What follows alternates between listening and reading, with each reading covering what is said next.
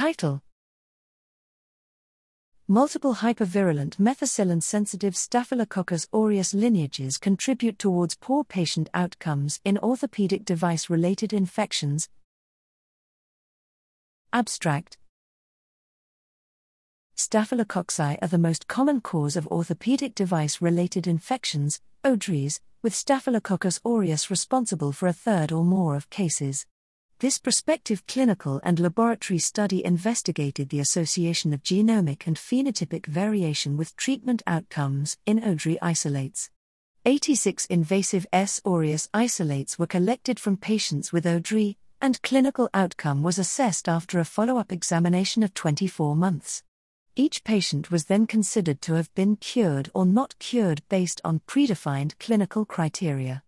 Whole genome sequencing and molecular characterization identified isolates belonging to globally circulating community and hospital acquired pandemic lineages.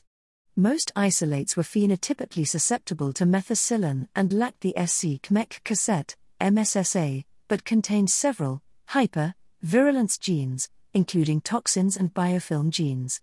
While recognizing the role of the host immune response, we identify characteristics of isolate genomes that, with larger datasets, could help contribute to infection severity or clinical outcome predictions.